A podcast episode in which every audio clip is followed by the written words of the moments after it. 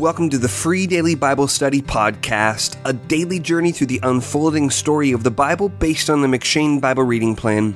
My name is Jacob Gerber, and today's meditation for July 23rd comes from Judges 6.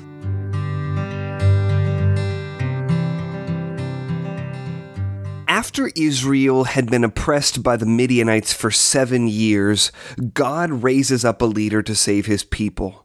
Not a valiant warrior judge, but a weak, fearful man named Gideon. And because Gideon is weak and fearful, he has much to teach us about following Jesus in spite of our fears and unbelief. To begin, Gideon does not take his call to judge Israel with vain overconfidence, but with humility, and even with great fear. In fact, he humbly asks in Judges 6, verse 15, Please, Lord, how can I save Israel? Behold, my clan is the weakest in Manasseh, and I am the least in my father's house. Furthermore, when Gideon does obey Yahweh by pulling down the altar of Baal and cutting down the Asherah pole, he is so afraid of his family and the men of the town that he does so at night. In Judges 6, verse 27.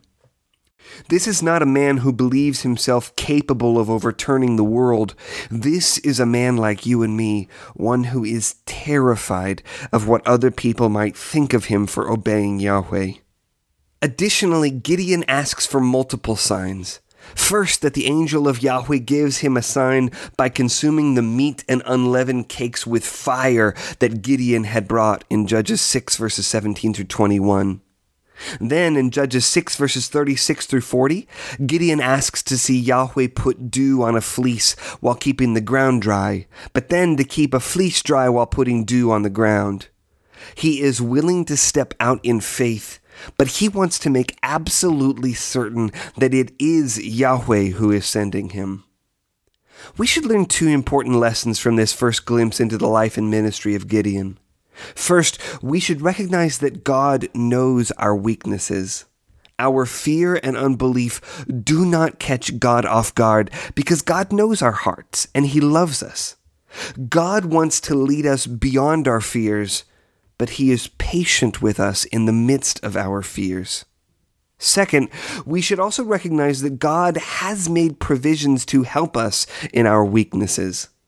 Just as God was pleased to give Gideon a sign to help his unbelief, so also God is pleased to give us signs to help our unbelief. And in fact, God has given us better signs.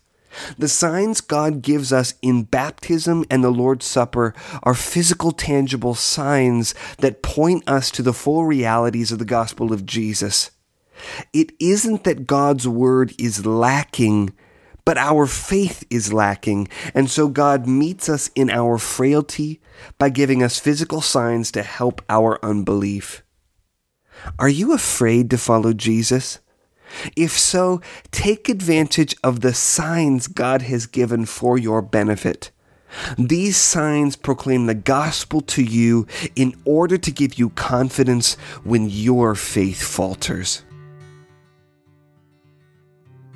Thanks for listening to the Free Daily Bible Study Podcast. If you're enjoying this podcast, would you take a moment to leave a review on iTunes or Stitcher? It's one of the absolute best ways you can support this podcast, and you can leave your review by visiting freedailybiblestudy.com slash iTunes or freedailybiblestudy.com slash Stitcher.